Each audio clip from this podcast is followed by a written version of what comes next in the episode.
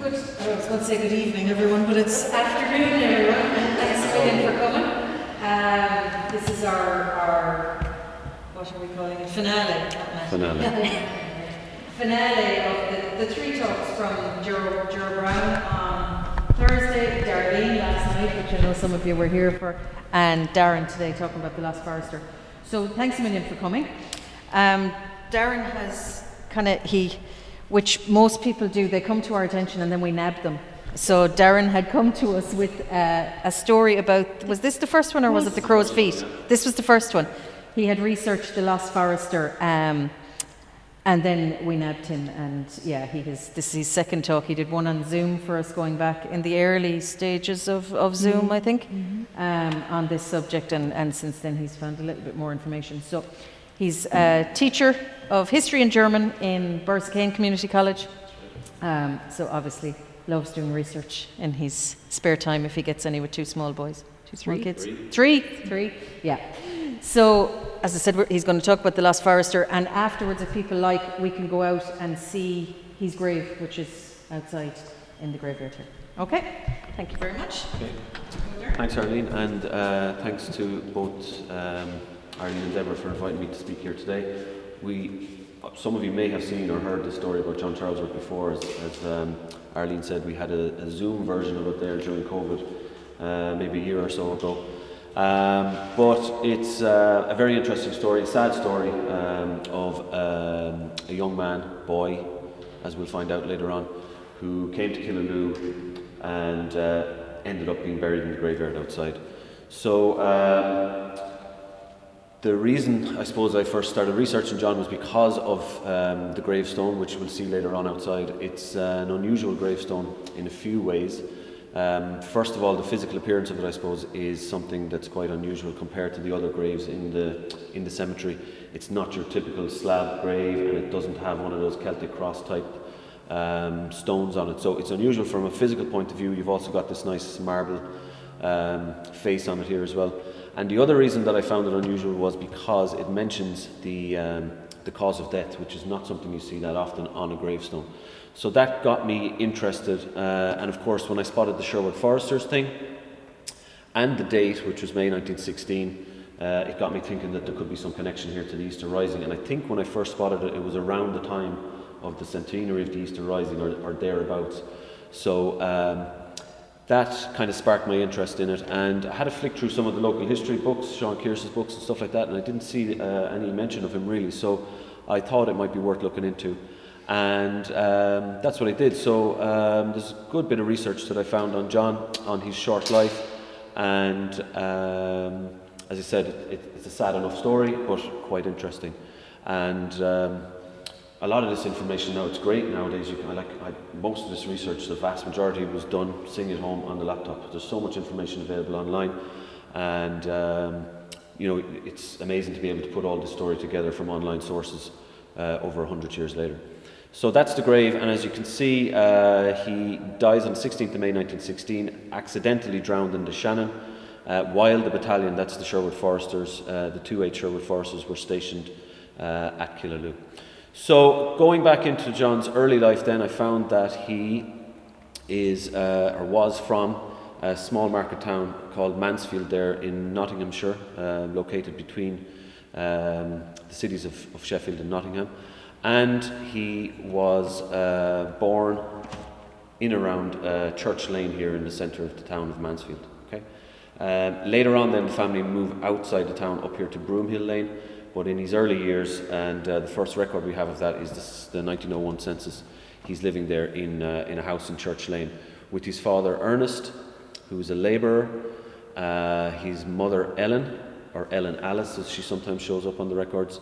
Uh, there's John himself uh, at two years old, and they have a baby daughter um, called Dora, who is one month old at that stage. Okay, so the family is um, quite small then, but over the next ten years, as you will see, Uh, Ernest and Ellen have been quite busy. They've added some more uh, members to the family. We have another uh, two more sons, Ernest and Albert, and we have two little girls, uh, Florrie and Hilda.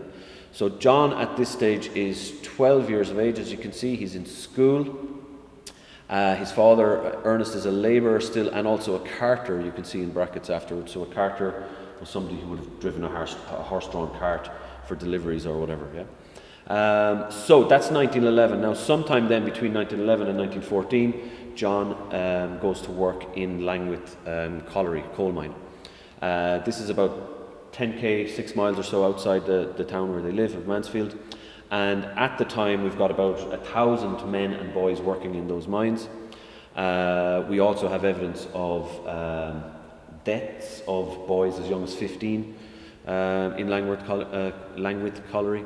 So uh, it's quite a difficult place to work, and this was probably the lot of most of the boys in those type of areas. Um, you either went farming, or you went to the factories, or you went to the mines. Okay, uh, very few of them would have stayed on in education past twelve or thirteen years of age. Uh, so this was John's life. Uh, we have a picture of Langwith Colliery from around the time there, and as you can see, it looks quite grim. Yeah, it's not a place that a young boy, Uh, I don't think, would really want to be heading into every day, day after day, knowing that that's going to be your life for many, many years to come. Um, that is a black and white photograph, obviously, but I think if you had a colorized version of that, I don't think it would look a whole lot different to the black and white version, because it's just grey and black and soot and coal dust uh, and everything else with it. So it must have been quite hard. Um, I don't know if, if people accepted their lives as they were like that. Maybe they did, but you have to imagine for a young boy um, that it was quite difficult going into a place like that uh, on a daily basis, um, given the type of hard physical work that they had to do. Um, so nineteen fourteen comes along then, of course, and uh, everything changes. And I'm just going to zoom in here because I want to show you this form, which is um, John Charlesworth attestation form. So he enlists to join the army in um, October of nineteen fourteen. So the war breaks out in August of nineteen fourteen. The government and the army are desperate for uh, as many um, troops as they can, and uh, people at first sign up in droves. Yeah, uh, there's a huge drive to get people to join the army, uh, and people sign up for various reasons. There's uh, patriotism, obviously, is one reason. Um, people also want to go uh, to war for the adventure of war, maybe, especially maybe young men like this. Um, There was uh, societal pressure to sign up and join, peer pressure as well, um, from your um, maybe work colleagues or neighbours or whatever. Um, so huge numbers joined the war, and um, this is John's um, signing up in um, October of nineteen fifteen. So you can see his name there, John Charlesworth. Uh, a couple of little interesting side notes there. C of E, his religion, Church of England. He's a single man. Uh, he is from the parish of Saint John's in Mansfield in the county of Nottinghamshire. Um, he is a British subject, and his age is given as eighteen years and six months. Okay, so he's a minor in Langwith Colliery, um, and he's living in Broomhill Lane. Okay, so the most interesting thing here, I think, first of all, is the age. It gives his age as eighteen years and six months. But if you were paying attention and you were doing maths, Uh, and saw the census there, you'll have figured out that there was no uh, chance that he was anywhere near eighteen years. So from the census records, um, he was two in nineteen oh one, he was twelve in nineteen eleven, so that would make him somewhere between fifteen and sixteen, okay, when he signed up. So uh, when I first wrote the article about this, I didn't know his exact age. I just said that he was somewhere between fifteen and sixteen, but it was kind of bugging me. I wanted to prove what age he was. So I went looking for his birth certificate and couldn't find it. I searched and searched for John Charlesworth, and there was no uh, sign of any John Charlesworth, uh, none that matched the one I was looking for, at least. So um, I then found his uh, his parents' marriage certificate and discovered that they had married in nineteen hundred, which was after John was born. So it turned out that John was born out of wedlock. So what I did is I, I searched under his mother's name instead, uh, and that's when I found his actual birth cert. Um, Suspense. Uh, sorry, and there is his birth cert. Okay, um, you can see that there is no name given for the father. His mother's name is there. Ellen Alice Ray Eyre was her maiden name. She was a cotton factory worker in Mansfield. Uh, nothing given for the father in terms of rank or profession.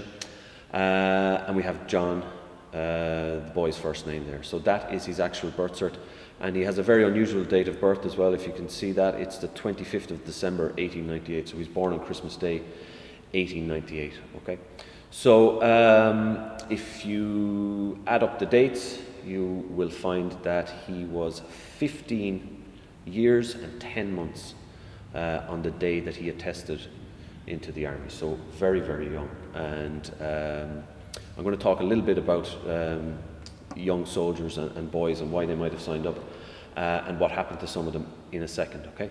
So he's, uh, I think if you look at the photograph, actually, you can you can see how young he is. I mean, he's only a child, really.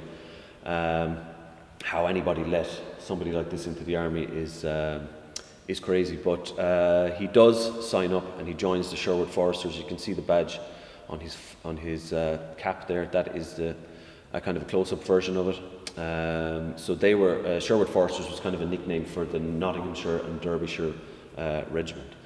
Uh, so I just want to talk about the boy soldier thing for a little bit, because it, it's interesting, obviously, and it's relevant to John's story. Um, but it's also something I think that's overlooked a bit when people are talking about the Second World War. There were about two hundred fifty thousand uh, underage boys that signed up to fight in the First World War, which is, is insane when we think about it. Um, many of them would obviously have volunteered, but uh, the recruitment officers, many of them didn't turn a blind eye, really, or, or did turn a blind eye to age.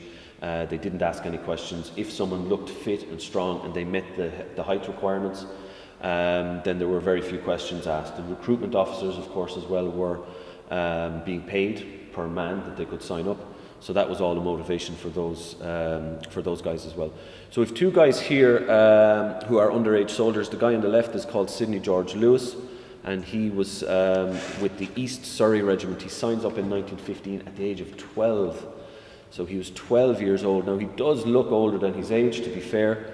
Um, but, again, nobody asked any questions. Uh, he's sent off to war, and he is... Um, involved in the Battle of the Somme in nineteen sixteen, in July nineteen sixteen, as a machine gunner. So he's part of the machine gun corps. So he's there in what is probably one of the worst slaughters of the of the First World War, um, in the Battle of the Somme at the age of thirteen. Yeah, so really crazy stuff. Uh, his mother later gets hold of his birth cert and she sends it to the War Department and says, "Look, this guy is underage." Um, so you had to be, you had to be eighteen to actually sign up. Uh, or to attest, and you had to be nineteen to fight. So he was um, far, far younger than he should have been. But his mother got to- gets hold of his birth cert, sends it to the War Department, uh, and gets him uh, sent home, basically, from the front. And he lives to tell the tale. He lives uh, to a good age and dies in around nineteen sixty-nine, I think.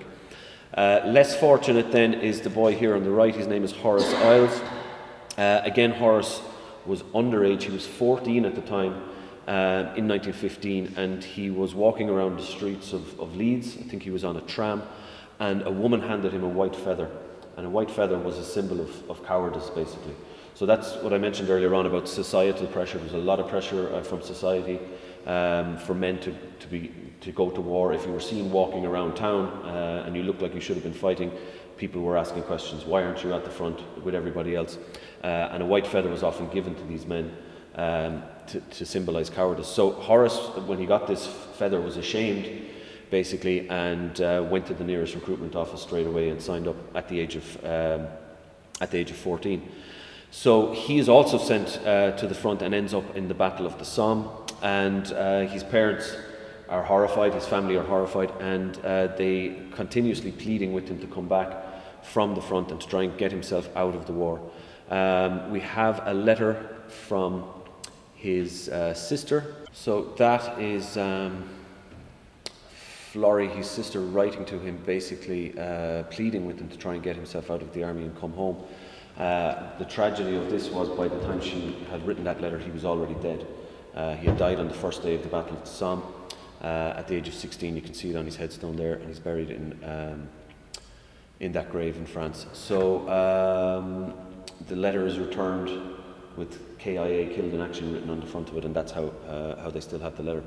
So um, that's a really tragic story, I think, and again it shows the indifference of the government and the army in terms of signing up these young boys and sending them off to war. Um, you know, not keeping an eye out for them, not looking um, to see what age they were and stuff like that. And looking back now, I think, you know, we see that it's, you know, that it, that's shocking thing that should never have happened. But at the time, uh, there was a lot of outrage about it as well. Um, Many families uh, were getting in contact with the government continually to try and get boys sent home, and an M P by the name of Markham uh, who was actually from Mansfield as it happened, he, he started a campaign to try and get the government uh, to get these boys home. So he, he was continuously bringing up questions in the, in the House of Commons and continuously being ignored by the government. Um, but he eventually got a campaign going where um, he got people to send in their stories and send in their letters, parents, uh, mothers, fathers, brothers, sisters, about their young boys that were at war. Uh, and eventually the government relented, and that's what uh, Florrie was referring to in the letter there. She said that they were now bringing boys from under nineteen back home again. Uh, the problem with that, of course, was that many of the boys didn't want to go home. Uh, they were already, some of them were battle hardened, uh, they had seen action, and they, they, you know, they felt that they belonged there. They didn't want to leave their, their friends in the lurch and come home. So that was one problem. Uh, the second problem was uh, the government were a bit uh, underhanded in how they went about it. They brought many of them home, but what they did was they kept them in holding camps until they reached the age of eighteen or nineteen, and then they sent them back out to the front again. So um, that is uh, just a little side note, I suppose, on the whole age issue, because it, it does refer to John as well, who, who as we've already seen, Uh, was only fifteen years and ten months, a long way off the eighteen years and six months that he claimed to be. But he is five foot four inches, which is sounds pretty small to us nowadays, but back then it was reasonably tall. Um, back then, um, people, especially working class boys, would have been a lot shorter than they are nowadays, and that is to do with poverty and Uh, poor nutrition over, over many generations. You can actually see it in some of the photographs, even if you see old army photographs. The officer classes, who would have come from the, uh, the upper classes, are actually visibly taller than the working class boys by, by a couple of inches. Uh, and again, it's to do with um, poverty and, and poor nutrition, uh, as I said. So he's five foot four, uh, but that meets the height, the height requirement. He's tall enough to be admitted. His chest size is thirty-three and a half inches, so that's also good. Vision is good. Uh, his physical development is good for his age, which I thought was quite interesting. Maybe a clue there to the fact that the medical officer uh, realised that this guy wasn't of full age. Um, but either way, he's passed fit, and he's signed off on the twenty-eighth of, of uh, October nineteen fourteen. And uh, as you said, he goes and joins the Sherwood Foresters. Okay, so that's John in the army, and uh, I always, you know, uh, try to imagine what the conversation was like when he arrived home that evening. Uh, did his parents know that he was going to sign up? Was this something he did with some friends of his, or off his own bat, or, or um, you know, what was the reaction when he got home? So again, we'll never know how the family reacted, but it is interesting, I suppose, to speculate. Um, so he heads off then to um, basic training camp, basically, which is up here in Newark. Uh, that's in late nineteen fourteen, and throughout fourteen and fifteen then they move around the country, so uh, beginning here in Newark, uh, then down to Luton, Dunstable, and eventually end up in Watford. And he's a member of the two eight, or the second eight battalion of the Sherwood Foresters.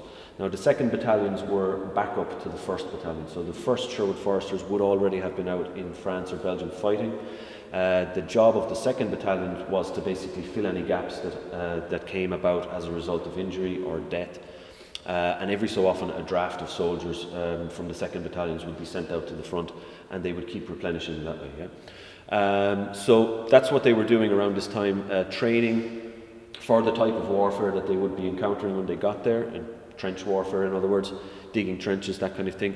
Their secondary uh, job, I suppose, was to hold themselves as, as a defence force in case the country was invaded by the Germans. Now that obviously never happened, uh, but that was also part of their brief. Yeah? So uh, he's in Watford then in the summer of nineteen fifteen, and as I said already, there's drafts of guys that keep getting sent out to the front to plug the holes in the front lines. And um, around the summer of nineteen fifteen, um, a draft of eighty men gets sent out from the second battalion uh, of the eight for- Foresters, but John is not part of it. And I always wondered why he wasn't sent during that um, that draft that was going out. Possibly it was because of his age. Maybe people knew that he was underage and didn't want to send him to battle. Maybe he wasn't up to the job as a soldier. Um, so again, I dug into it a little bit more, and I found that during that period when this guy, these guys were drafted out, John was actually in hospital.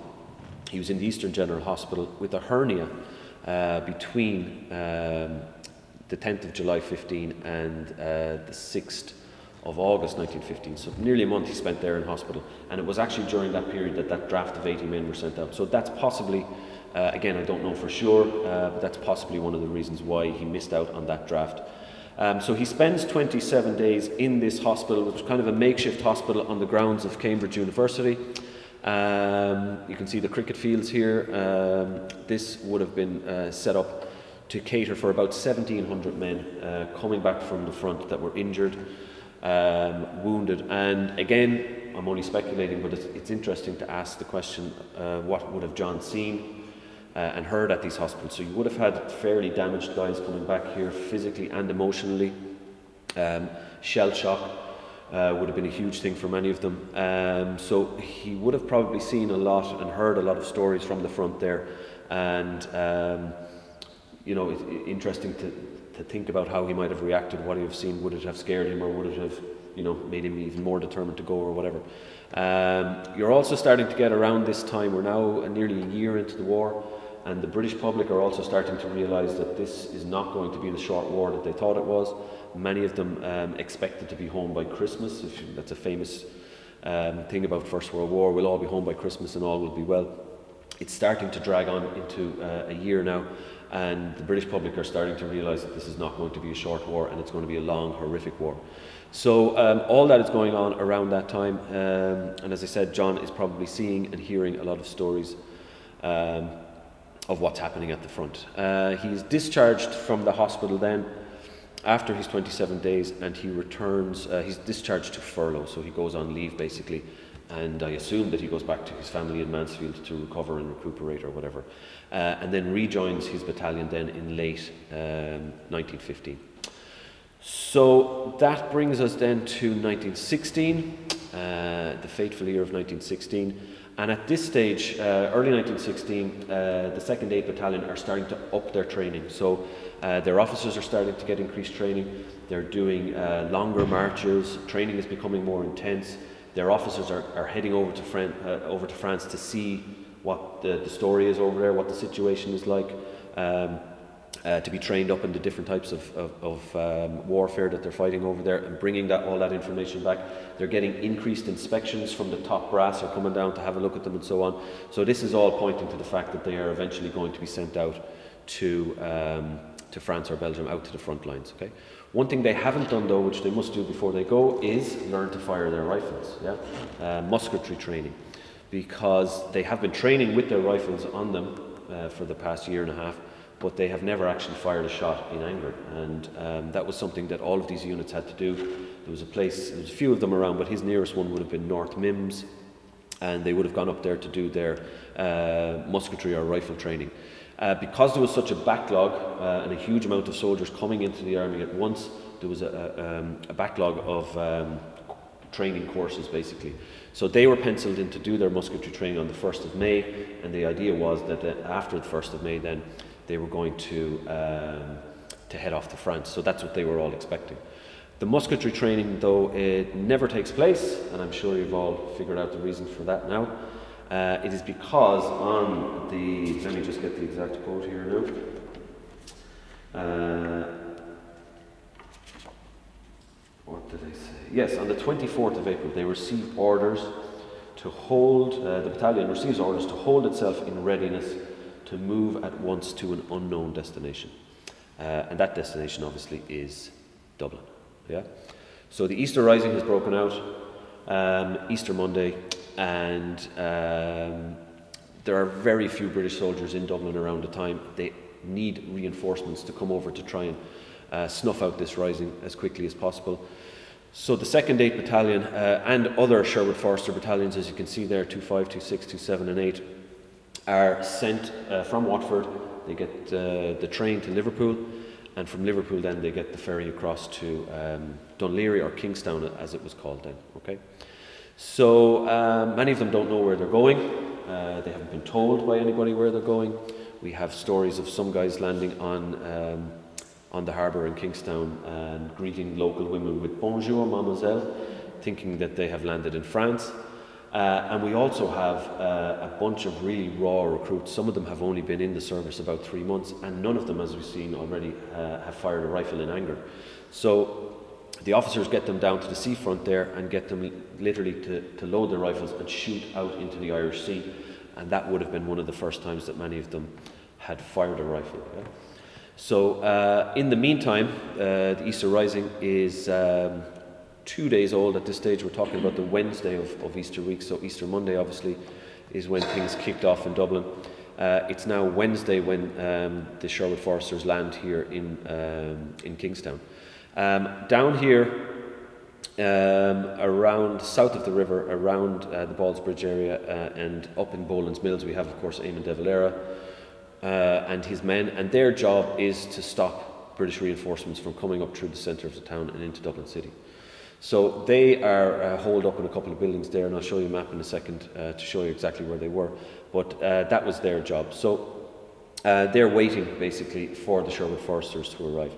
So the, the Foresters arrive at the beach, as I said, uh, raw recruits, many of them young men, um, some of them never fired a rifle, and it sounds like a recipe for disaster already, which, which it will turn out to be. But originally uh, and initially they are greeted Um, really warmly by the locals. You have a, a big unionist uh, Protestant population around South Dublin, and they give tea and sandwiches and everything to all of the, the foresters and give them maps and information about what's happening in the city.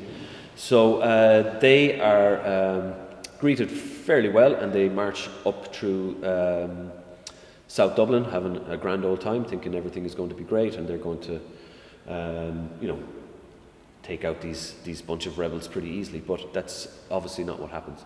Uh, we have rebels holed up here in a couple of buildings. Okay, so this is uh, Northumberland Road. This is the road that the Foresters are going to march up. Uh, we have two rebels in this building here, um, twenty-five, twenty-five um, Northumberland Road, uh, another four here in Saint Stephen's Parochial Hall, and seven rebels here in Clanwilliam House.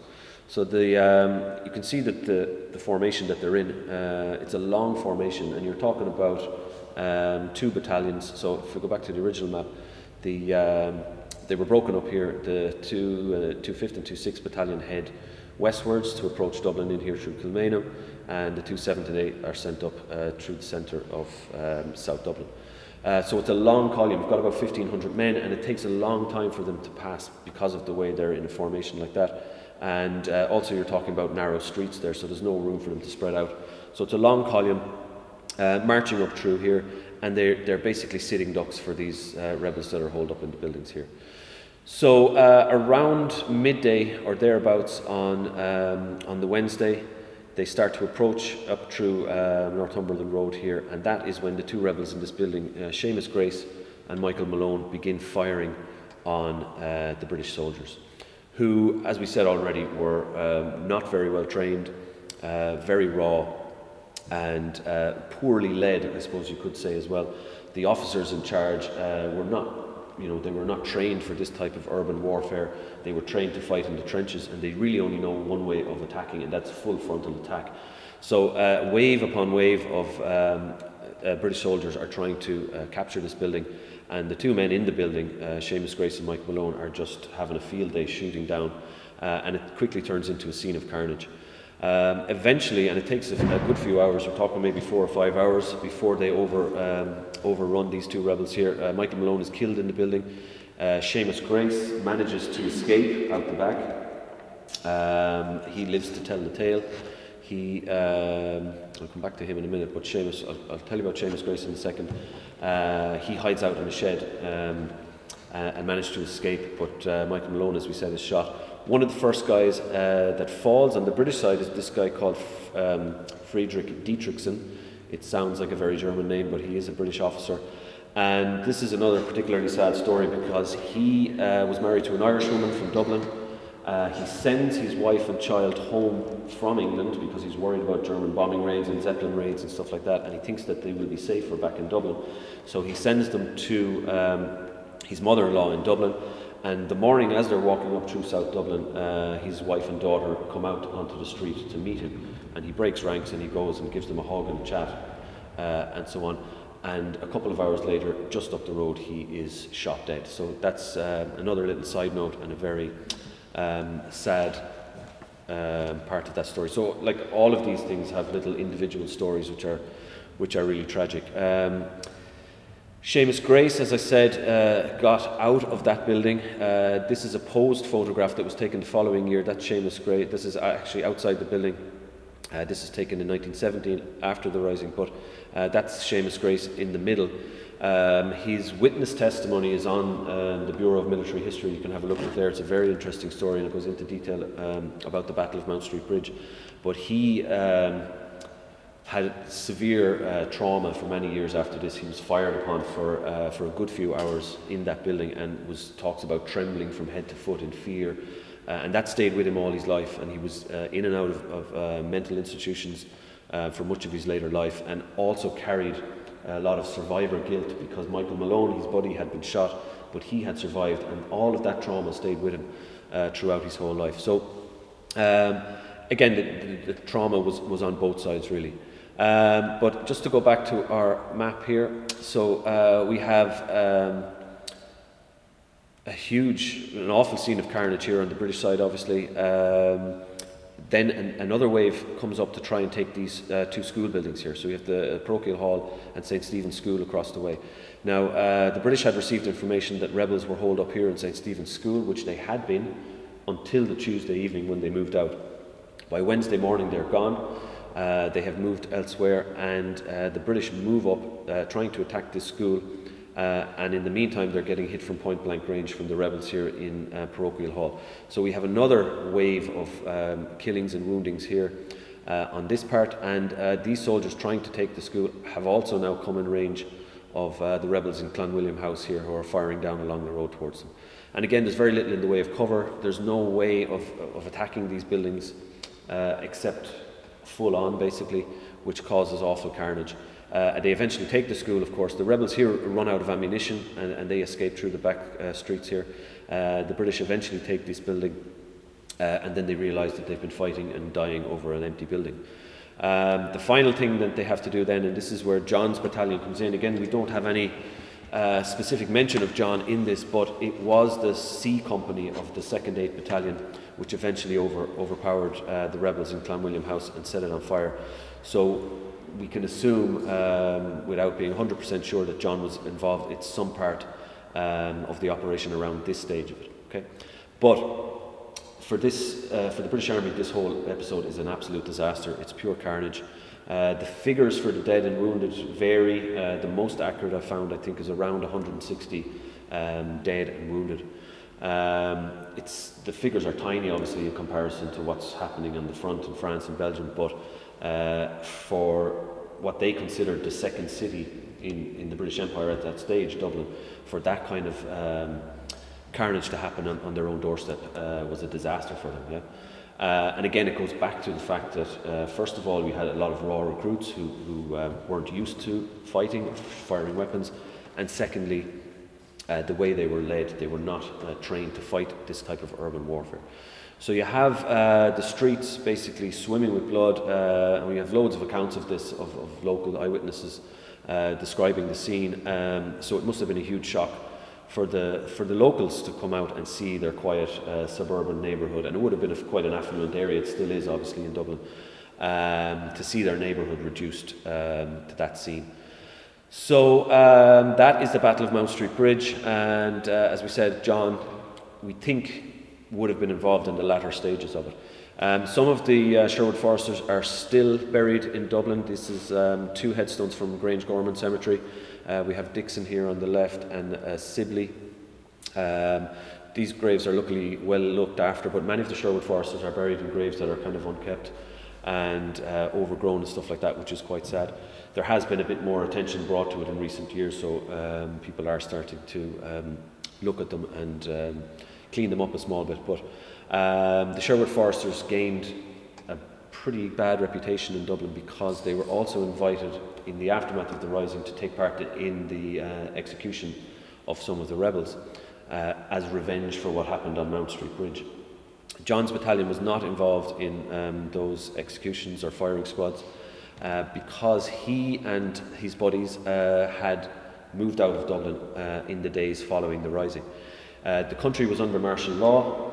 Um, the British did not know what was happening in the rest of the country. They knew obviously there had been a rising in Dublin, but they didn't know if other risings had been planned in Limerick or Cork or Galway or whatever. So they put the country under martial law, uh, and the army are tasked with going out into the countryside basically to pacify, as they said, the country, to look out for rebels, to arrest anybody that they thought might have been involved, um, to pick up arms or ammunition, or uh, to raid arms dumps and so on.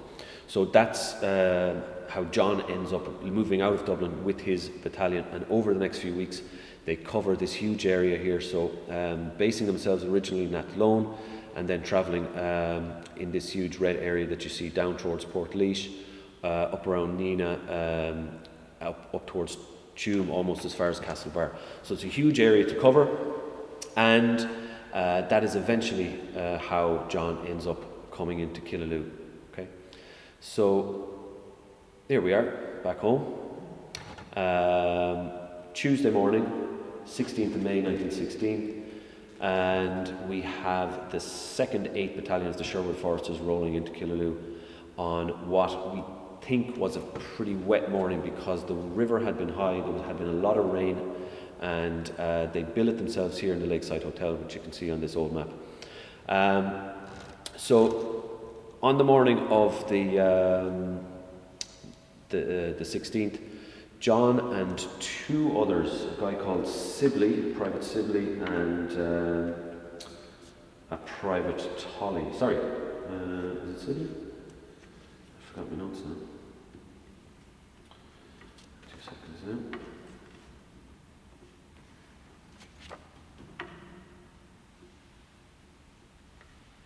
Simpkin, sorry, Simpkin.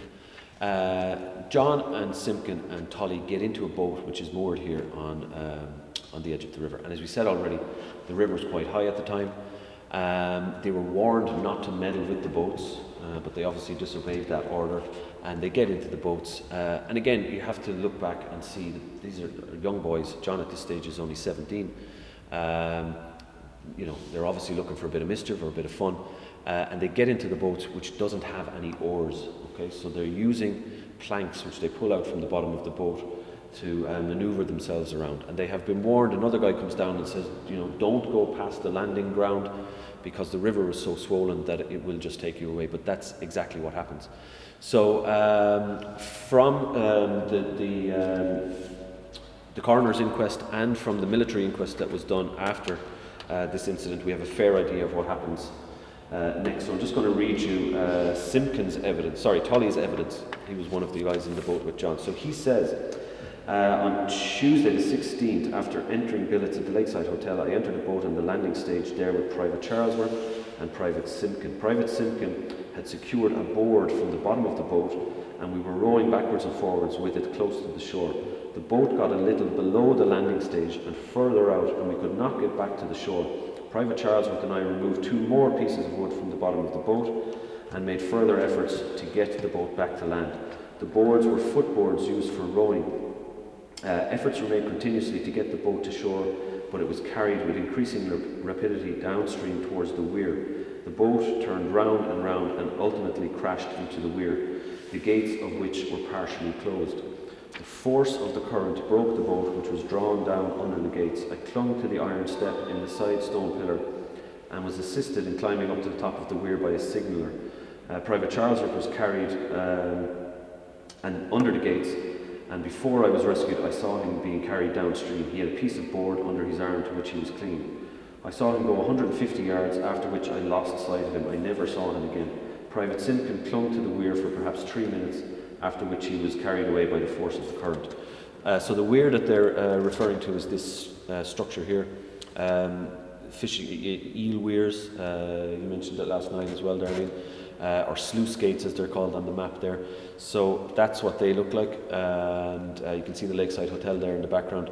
So these would have been um, uh, concrete pillars, concrete structures. Uh, they were able to be opened to control the flow of the water um, in the river. And that's what they smashed into on their way down. So Simpkin, he is lucky, he managed to cling on to it, uh, and he's rescued eventually by a signaller. Um, uh, Tolly goes downstream, um, further downstream, as does John Charlesworth. Uh, from the bank of the river then we have um, a Sergeant Martin who sees what's happening. He jumps in to try and rescue the two guys that are in the water. Uh, but because the river is so powerful, there's nothing really he can do to help them. So we now have three of them in the river, uh, in the water, and they're heading towards the, the bridge here in Killaloe. And it's at that stage then that the local fishermen come in. Okay, now the local fishermen don't get a huge amount of praise uh, or mention in the official military reports, but they are mentioned in the coroner's report.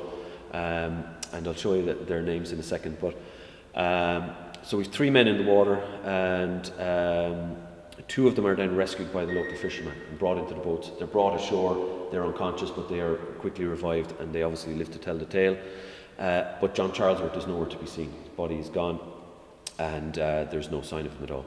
Uh, the fisherman who um, rescued him, and uh, I mentioned this before, I think, when we were doing the talk, to see if there was any locals around that were still uh, related to all these people, they were nominated or recommended for a Carnegie Award, Carnegie Fund Award, Carnegie Hero Award. Uh, I actually wrote to the Carnegie Hero people, but they have never replied to me. Uh, to see if these guys were, were actually have a roll of honour there going way back uh, hundreds or so years ago, all these people who were recommended for the um, the Carnegie Hero Fund. So the, the coroner recommended that they be put on this roll of honour, but uh, as I said, I don't have any information as to whether they're on it or not. Um, but um,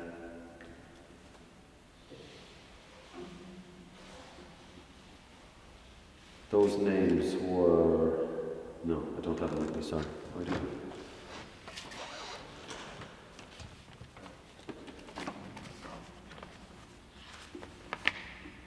Just uh, out of interest to see if anybody uh, would recognise any of the names or uh, know of anybody who might be related to them. Um, so we've got uh, Michael Barry, Peter Noonan, Thomas Maloney, William Malone, Michael Keeshan and William Lucas. So um, they were in two boats and they managed to rescue uh, the two who were in the water. But John, as I said, uh, disappears and uh, is gone. That is just a modern satellite view of the um, of the town there. You can actually see that sluice gates or weir. There's a concrete section of it which is still visible if you're walking down along the um, the canal there. Uh, you can see it across the water front in front of that lovely new house that was built there. Um, so that's part of the sluice gates, and of course they were removed when the Shannon scheme was built um, back in nineteen twenty, twenty-eight, twenty-nine. So um, John's body uh, has disappeared, and the news obviously quickly reaches the, new, the newspapers in Mansfield. This is from uh, one of the Mansfield newspapers.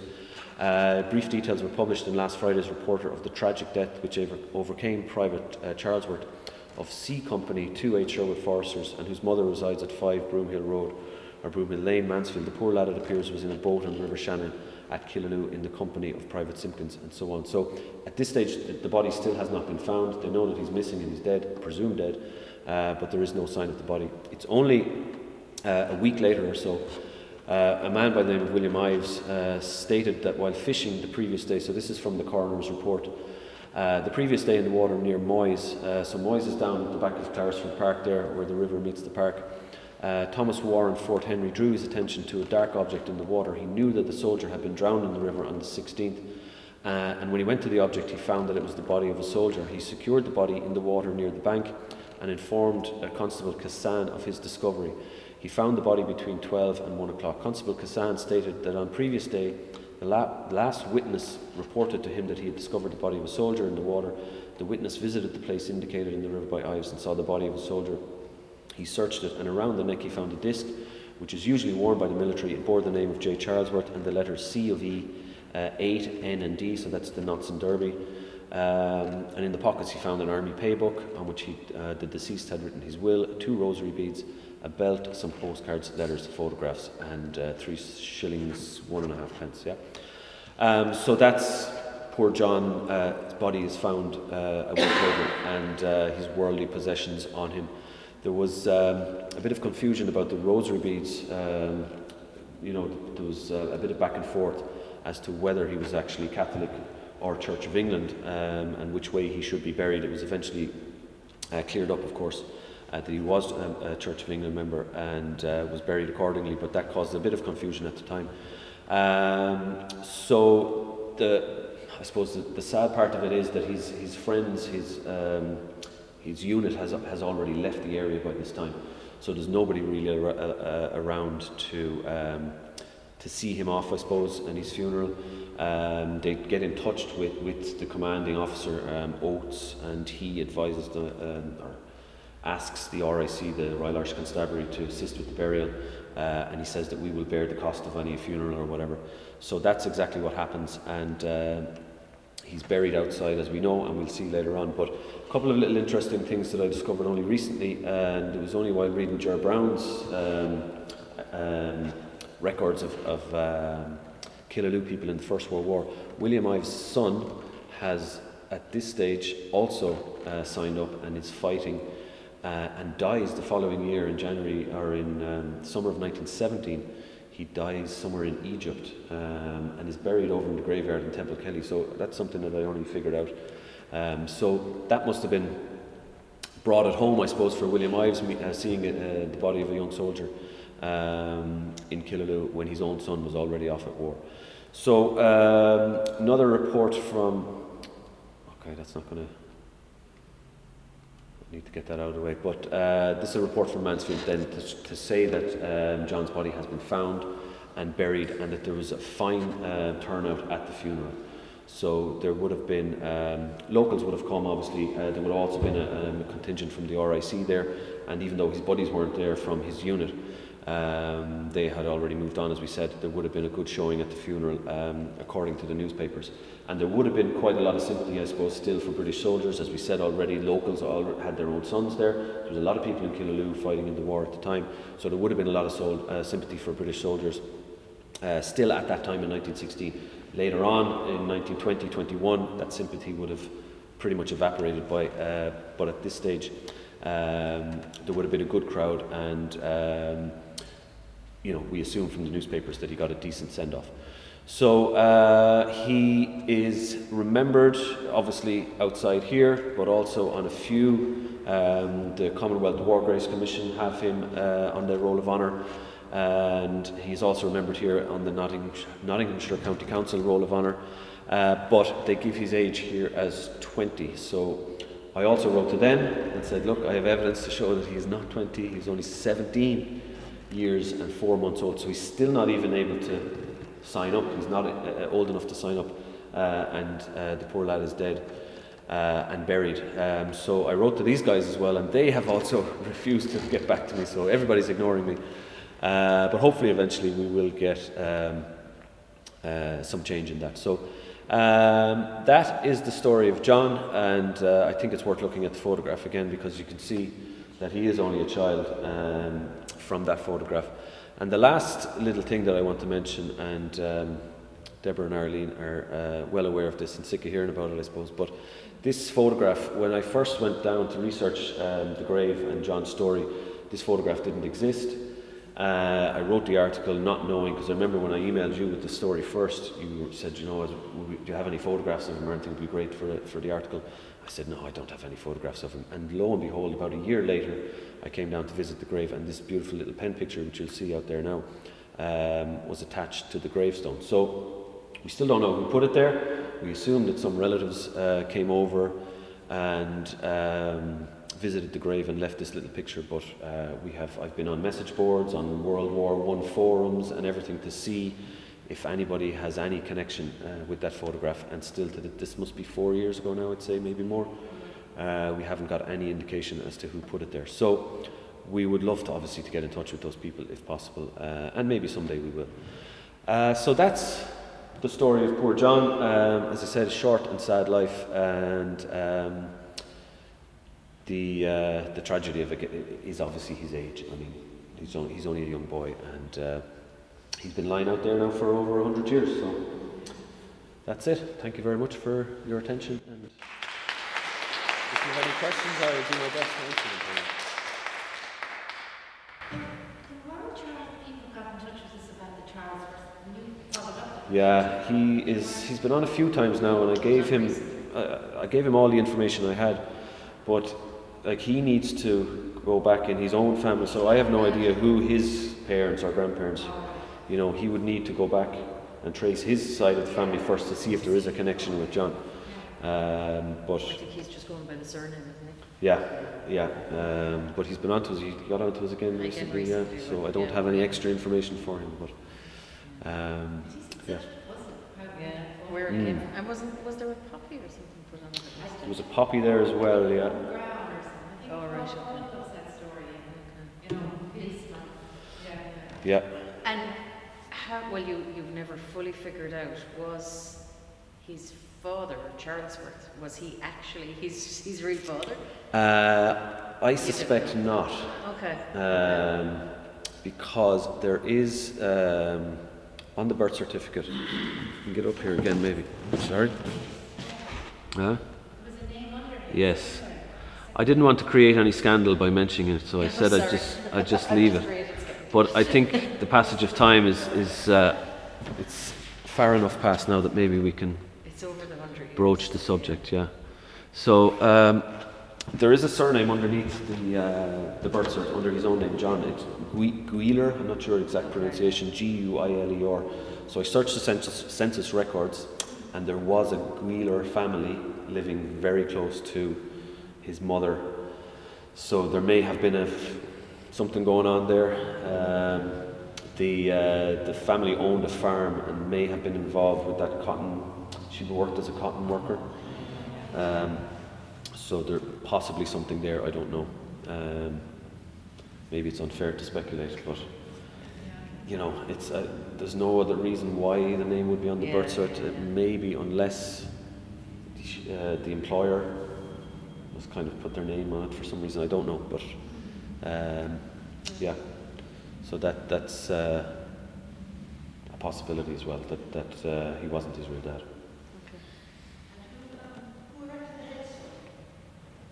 Um, the the military, the yeah, the, there's um, the rec- if you go into the Commonwealth War Graves Commission, you can see the, the original cards of the headstones and stuff like that. Yeah, yeah. You talk about the Carnegie Bow of Honor, Frank yes. Johnson that lived down at the Pyramid, mm. Johnson's house, that long yellow house. He was awarded the Carnegie okay. for saving lives from the Pyramid. Right. So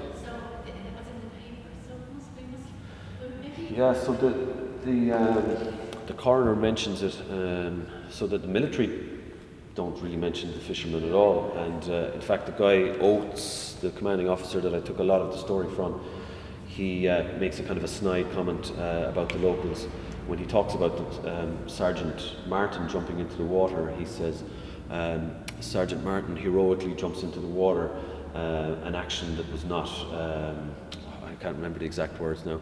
An action that the locals did not follow or something like that, you know, a really kind of uh, snide kind of remark.